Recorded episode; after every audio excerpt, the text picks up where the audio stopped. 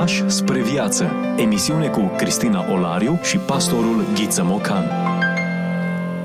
Bine v-am regăsit și astăzi la o nouă întâlnire. Bun revenit, îi spunem pastorului Ghiță Mocan prezent în studioul nostru. Mă bucur să ne regăsim. Ne regăsim, iată, din nou cu un nume care ne duce înspre antichitate, înspre curente filozofice despre care noi am mai vorbit, gânditori care reflectă filozofii de viață. Stoicismul este curentul pe care noi l-am abordat și despre care, iată, continuăm să vorbim și în ediția de astăzi cu un nume destul de cunoscut, spunem noi, dintre antici, Marcus Aurelius. Așa este, Marcus Aurelius e cunoscut din două motive.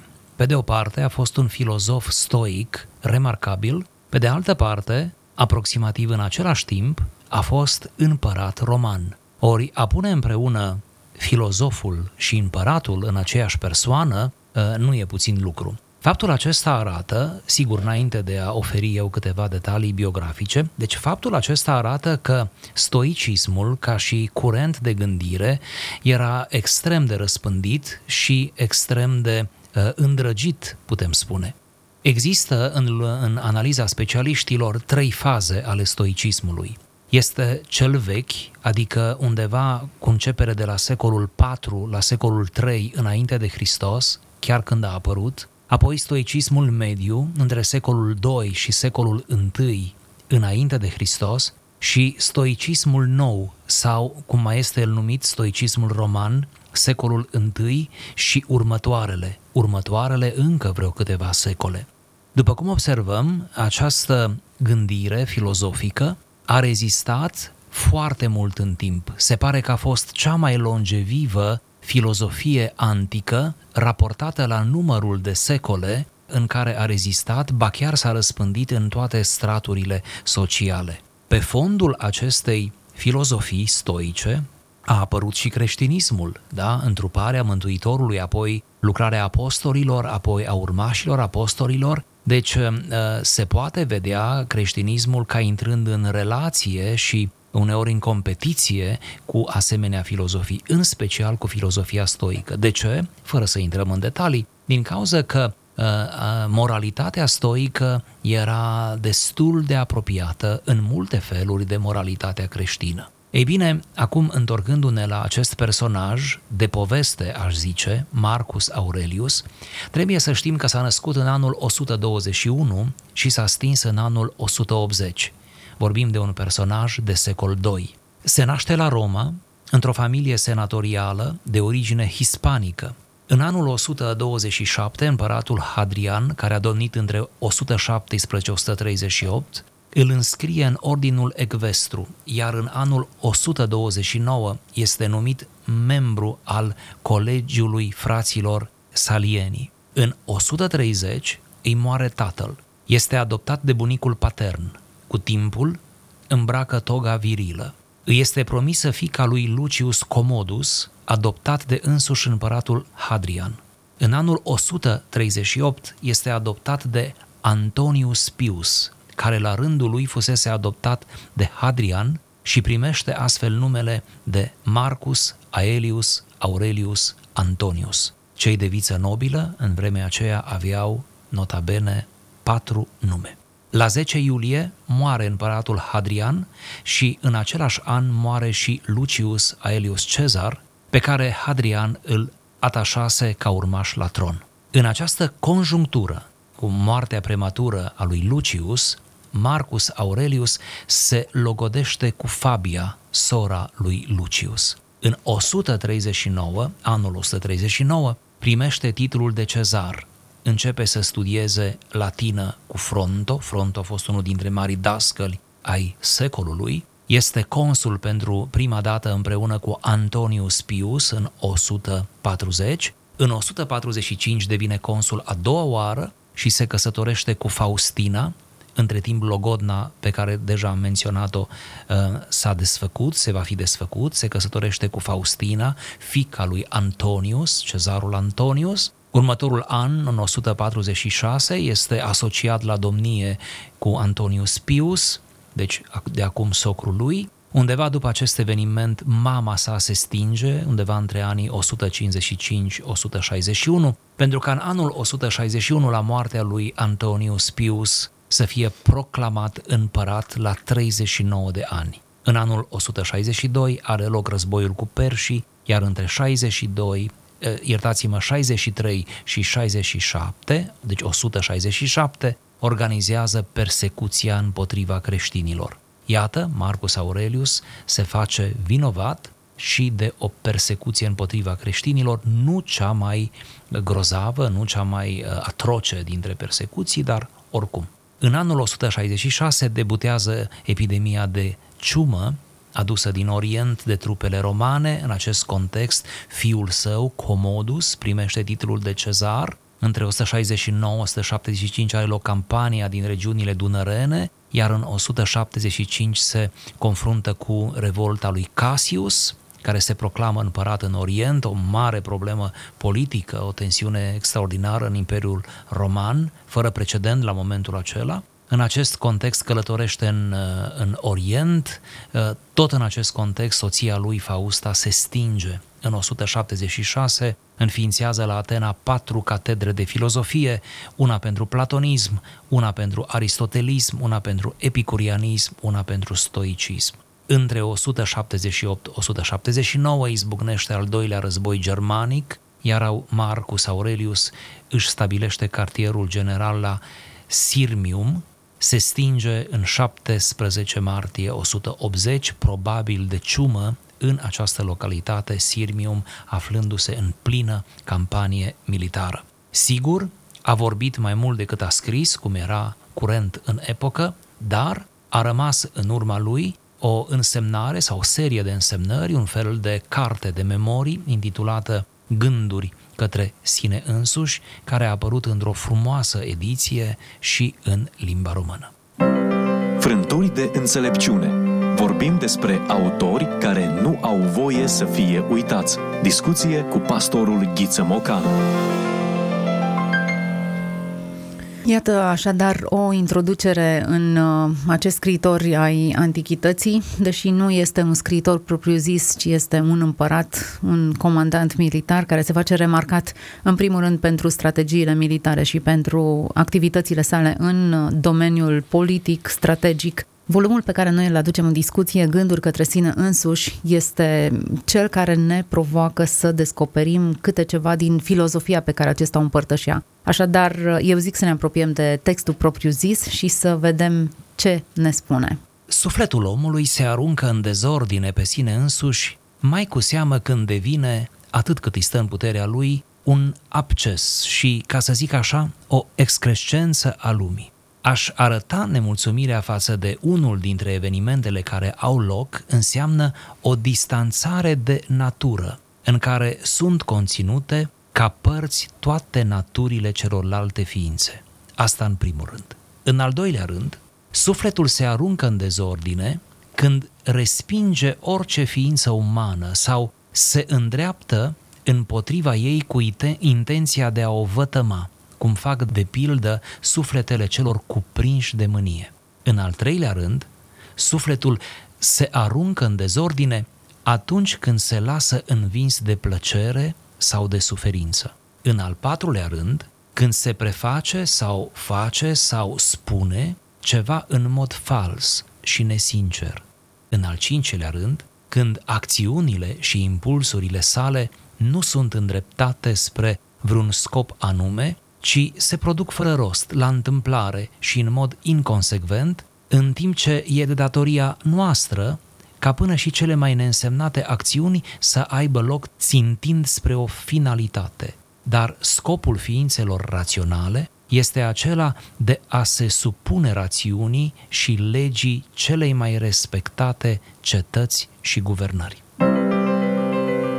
E bine să ne oprim din când în când, să descoperim sensuri noi, lecturi adânci și să ne lăsăm inspirați. Iată filozofia de viață a unui împărat roman. Despre dezordine sufletească, neorânduială, să folosim termenul mai uh, familiarizat. O interesantă definiție. Noi poate că l-am uh, asociat doar cu lipsa unui scop anume mai degrabă decât cu celelalte pe care el le asociază, violență, mânie uh, și celelalte pe care le enumeră. Da, trebuie să plecăm de la premiza că stoicismul în sine însemna arta de a trăi în conformitate cu natura. Pentru un stoic, cosmosul era ceva definit, clar, ceva închis și ceva uh, uh, deplin, fără rest. Deci cosmosul, universul, acest oicumene, această casă a, a, a oamenilor, da, uh, era ceva uh, uh, de la sine deja înțeles, era un datum, era un dar al zeilor, pentru că vorbim de un spațiu necreștin, pe care nu trebuie să-l pui în discuție, ci din potrivă să te conformezi naturii. Naturii în sensul, iată, um, uh, elevat al termenului. De aceea, ceea ce invocă el aici, cele cinci dezordini sau cele cinci cauze pentru dezordinea sau neurânduiala sufletului, toate au legătură cu această reacție cumva nepotrivită față de exterior, față de natură. De exemplu, cum ar fi prima uh, cauză. Prima cauză spune atunci când sufletul devine un abces, o excrescență a lumii, adică se ridică cumva împotriva lumii, a bunului mers a lumii, își arată nemulțumirea față de unul dintre evenimente, da, care au loc uh, uh la o anumită distanțare de, de natură și cumva în felul acesta devine un nemulțumit cronic. Forma aceasta de nemulțumire, de răzvrătire împotriva mersului natural al lumii, al uh, anotimpurilor, al, uh, al vremurilor, al istoriei și așa mai departe, faptul acesta pe care nu-l poți modifica, dar față de care poți să ai o atitudine extrem de, de, de, de revoltată, uh, el îl vede ca și o cauză a dezordinii, a pierderii liniștii interioare. Destul de practică, nu știu, așa, sugestiv, acces, da. excrescența lumii, da. te duce cu gândul la, eu știu, o cangrenă, ceva ce crește acolo necontrolat, care nu face altceva decât să-ți dea peste cap întreg organismul. Nemulțumirea, revolta sugerează că nu sunt altceva decât un, un cancer care crește și care până la urmă ajunge să o trăvească întreg organismul. Și e vorba de o nemulțumire cronică. Nu e vorba de, de, o, de o nemulțumire de traseu, mă înțelegeți? Pentru lucruri minore sau lucruri care le pot schimba. Cumva aici el invocă situația în care acumulăm frustrare față de lucrurile care țin de natură, de mersul firesc al lumii, al istoriei, al, al, al universului și pe care noi oricum nu le putem modifica. Adică a te întrista pentru lucruri asupra cărora nu ai efectiv nicio putere. Hmm, interesant. Bun, deci aceasta înseamnă din prisma stoicismului dezordine sufletească. Cea, da. cea de-a doua, eu știu, descriere a acestei dezordini este respingerea oricărei ființe umane sau acțiuni îndreptate împotriva ei cu intenția de a o vătăma. Spune asta un om de război? Da, spune asta un om de război, pentru că în concepția lor războaiele uh, nu însemnau, uh, uh, cum să spun, războaiele erau o cinste, o onoare, pentru că luptai pentru apărarea integrității teritoriale nu? ale Imperiului, deci uh, ei cumva puneau războiul într-o, într-o, într-o altă categorie a faptelor de ispravă pentru care meriți uh, medalii, meriți să fii apreciat, să fii declarat erou, um, pe când la nivel individual, vedeți, la nivel individual, la nivelul acesta al relațiilor interpersonale, pașnice, obișnuite, cotidiene, în spațiul acesta spunea că a te aprinde de mânie, da? El spune, sufletele celor aprinși de mânie, adică a, fi, a avea o fire conflictuală, a găsi mereu un nod în papură a te ridica mereu împotriva celorlalți, da? A trăi în această permanentă tensiune și a cultiva această tensiune, ă, este o altă cauză a dezordinii sufletești. Făcând rău altora, vrea să spună el, îți faci rău ție. De altfel, dacă citim toate aceste cauze, ă, citim de fapt un fel de ă, microsinteză a stoicismului și de fapt toate acestea le găsim a fi logice, pentru că nu e așa, Uh, atitudinea pe care o avem față de semeni se va întoarce da, asupra noastră. Așa că dacă noi răsfrângem o atitudine solară, deschisă, conciliantă, cumva uh, și cei din jurul nostru se vor simți datori să ne întoarcă înapoi aceleași lucruri. Deci, nemulțumire, mânie, violență și cea de-a treia descriere este plăcere sau suferință, suflet care se lasă învins de plăcere sau da, de suferință. Le da. pune pe picior de egalitate, interesant. Da, pentru că uh, stoicismul și nu numai și epicurianismul în bună măsură pleca de la premiza că cele două realități, plăcerea și durerea sau suferința, sunt, uh, sunt două fenomene care definesc viața omului. Alternanța plăcerii cu, cu durerea, de fapt înseamnă viața unui om, indiferent că omul acela este cu carte, fără carte, știe filozofie, nu știe, uh, are o funcție sau nu are, cumva viața este, este o sumă de plăceri și uh, dureri, dar amestecate, trăite în mod, cum spuneam, amestecat. Ei bine, nici plăcerea și nici durerea nu trebuie să te aducă în postura încât să-ți pierzi cumpătul, echilibrul. A te lăsa învins aici înseamnă a-ți pierde reperele, a-ți pierde mințile. Oricât de bine îți merge într-o anumită perioadă, tu să rămâi uh, cumva prezent, lucid, sau oricât de rău îți merge în alte, alte perioade, oricât de mare e gradul de suferință, de asemenea să rămâi cu această demnitate. Nu te lăsa învins, adică nu-ți pierde bunele obiceiuri, nu-ți pierde moravurile, nu-ți pierde relațiile, nu-ți pierde simțul realității, simțul măsurii și toate celelalte simțuri, să zicem așa, nevăzute, dar importante. Să nu te lași copleșit de suferință, parcă are sens să nu te lași învins de plăcere. Foarte interesant că sensul e să nu te lași coplecit, nu, nu le anulează pe niciuna dintre ele. Până la urmă, urmei, suferința poate să fie reală, plăcerea poate să fie asociată cu o anumită situație, dar a te lăsa învins de ele înseamnă că e o bătălie pe acolo, nu? Pentru antici și în special pentru stoici, plăcerea era la fel de periculoasă precum durerea. Excesul de plăcere. Situațiile în care, cu voluptate, te înfrupți din toate plăcerile vieții, când ele sunt oferite, situațiile acestea sunt la fel de primejdioase precum suferința. Mă refer prin efectul lor. Un om, un stoic, iată un necreștin, să menționăm necreștin, își putea pierde reperul în viață, își putea periclita propria existență, propria prestație, da? În condițiile în care nu știa să-și gestioneze bine inclusiv uh, plăcerile cu o anumită prudență, cu o anumită cumpătare. De altfel, stoicismul este și supranumit filozofia cumpătării. Deci, sufletul omului se aruncă în dezordine, în al patrulea rând, datorită falsității. Atunci când se preface și face sau spune ceva în mod fals și nesincer. Exact. Ipocrizie, perversitate. Una spunem și alta gândim. Atunci când apare această atitudine duplicitară, deja sufletul intră în dezordine, se dezechilibrează. Sufletul nu mai are pace, nu mai are coerență. Ipocrizia așadar ne face din om neom, cum se spune, ne, ne aduce atingere propriei ființe. Vreau să fac aici o remarcă, mai ales că noi vorbim ca și niște creștini într-un mediu creștin. Ei bine, gândiți-vă că, iată, în medii necreștine, ipocrizia este înfierată, pusă în text, ca fiind responsabilă pentru o destructurare a ființei, pentru o, o degenerare a ființei, a ființei umane în sine. Iată cum falsul, duplicitatea, ne poate fragmenta într-o asemenea măsură încât ne poate dezaxa ca oameni, ca ființe raționale. Și asta, iată, cu niște argumente necreștine, non-creștine, nu cu versete din Scriptură, ceea ce dacă ne gândim în secolul II când trăia Marcus Aurelius, autorul acestor cuvinte, nu? În secolul II deja creștinismul prindea contur în Imperiul uh, Roman. Iată cum nesinceritatea, Iată cum uh, duplicitatea ne poate pur și simplu periclita propria ființă. Era adevărul o valoare în Imperiul Roman, în contextul în care înțelegem că vitejia, războiul, uh, diplomația erau valori supreme.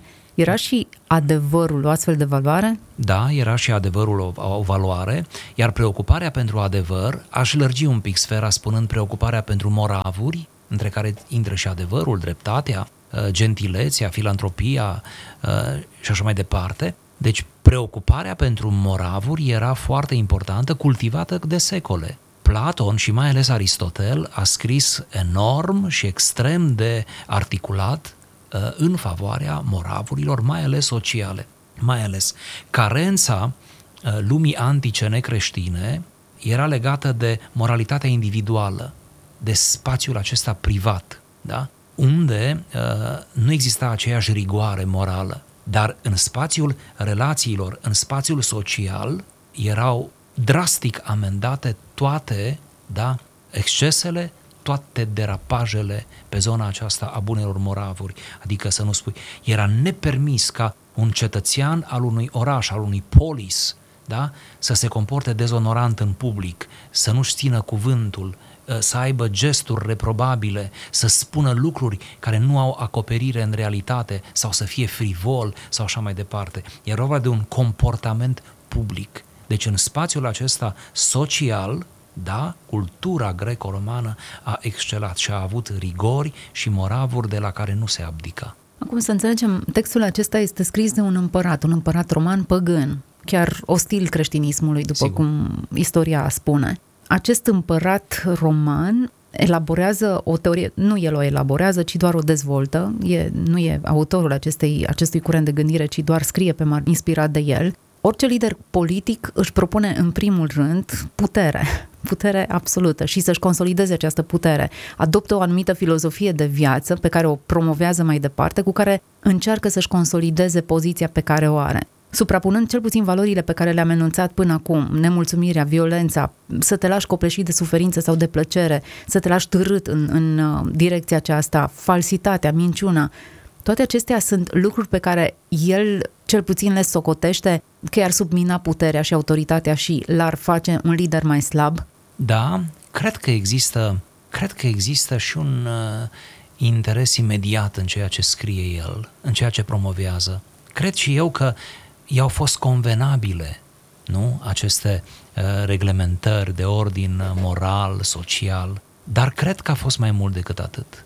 Pur și simplu, acest Marcus Aurelius a fost pătruns de aceste idei, a promovat cu propria lui viață aceste idei, pentru că el însuși a fost consecvent cu aceste doctrine. Și mărturiile despre el, uh, toate converg în această direcție, a avut un comportament exemplar, a lăsat în urmă un anumit model de moralitate, de echitate socială, de prestanță, de comportament. Deci cred că a fost mai mult decât ceva convenabil, a fost ceva ce deja făcea parte din, din ființa lui, pentru că, iată, poate cu această ocazie spunem că nu toți cezarii Romei, nu toți împărații nu, în Imperiul Roman au fost uh, uh, imorali, au fost uh, lipsiți de coerență, mă rog, au fost uh, cu atâtea uh, lipsuri și cu atâtea uh, fapte reprobabile la activ. Iată că au fost și oameni înțelepți, în felul acela necreștin, dar înțelepți și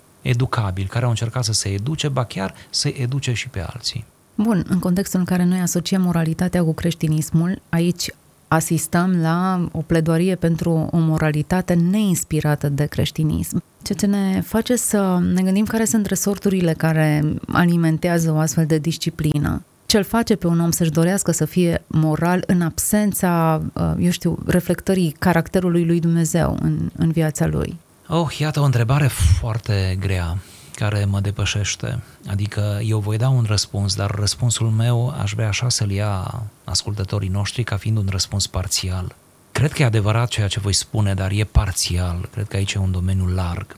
Um, simțul acesta moral, dezvoltat uh, înainte de creștinism și în paralel cu creștinismul, iată și în exemplul de față, cred că ar trebui să-l percepem ca un simț născut. Omul este născut pentru moralitate, chiar cel care alege imoralitatea. Deci, cumva, dorința aceasta de puritate, de purificare a scopurilor, a acțiunilor, a trăirilor, ține de resortul cel mai adânc al ființei umane, nu creștine neapărat, ființei umane. Deci există o scânteie, o zvâgnire morală da? în fiecare om, indiferent de epocă, chiar cei născuți, cum ziceam, înainte de apariția creștinismului. Apoi, Dezvoltarea unui asemenea sistem moral care nu face apel la creștinism deloc, a fost posibil și din cauza un, unor necesități de conviețuire, necesități sociale.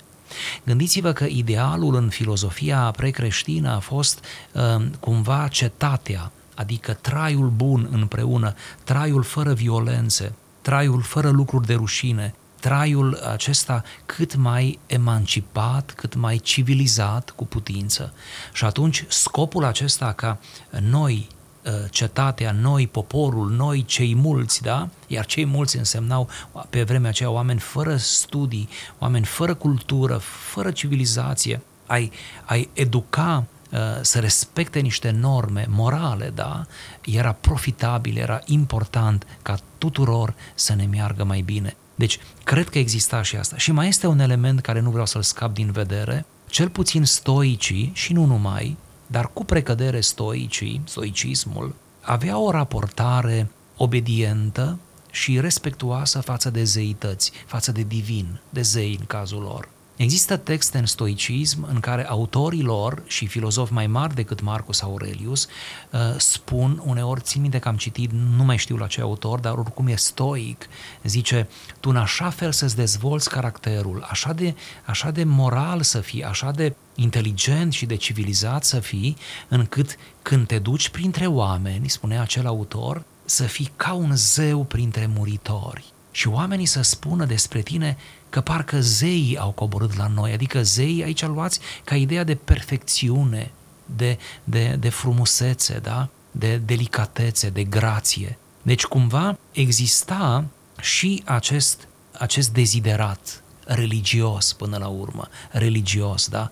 Uh, cum că atunci când ne ridicăm peste condiția noastră, când ne putem reprima pornirile, când putem să ne civilizăm cât de cât, când putem învăța lecții elementare de moralitate, suim și noi puțin în lumea aceasta a zeilor sau coborâm zeii mai aproape de noi, divinul îl coborâm mai aproape de noi. Suntem la finalul acestei discuții, iar noi în uh, această listă a lucrurilor care definesc dezordinea sufletească mai avem un singur uh, element pe care nu l-am menționat, lipsa scopului și cumva pe marginea acestuia va trebui și să enunțăm o, o concluzie a discuției noastre. Când acțiunile și impulsurile sale ale sufletului nu sunt îndreptate spre vreun scop anume, ci se produc fără rost, la întâmplare, în mod inconsecvent. Da, absența scopului, absența rigorii, să lași lucrurile să meargă în voia sorții. Atunci când sufletul face asta și când cedează încet, încetul cu încetul, da? în toate segmentele vieții și le lasă în voia hazardului, hazard pe care îl promovau epicurienii și prin asta se opuneau stoicilor, iată, stoicii spuneau, nu lăsăm lucrurile din mână, ci cât ne ajută mintea, cât ne ajută puterile și împrejurările, conducem totul spre un scop.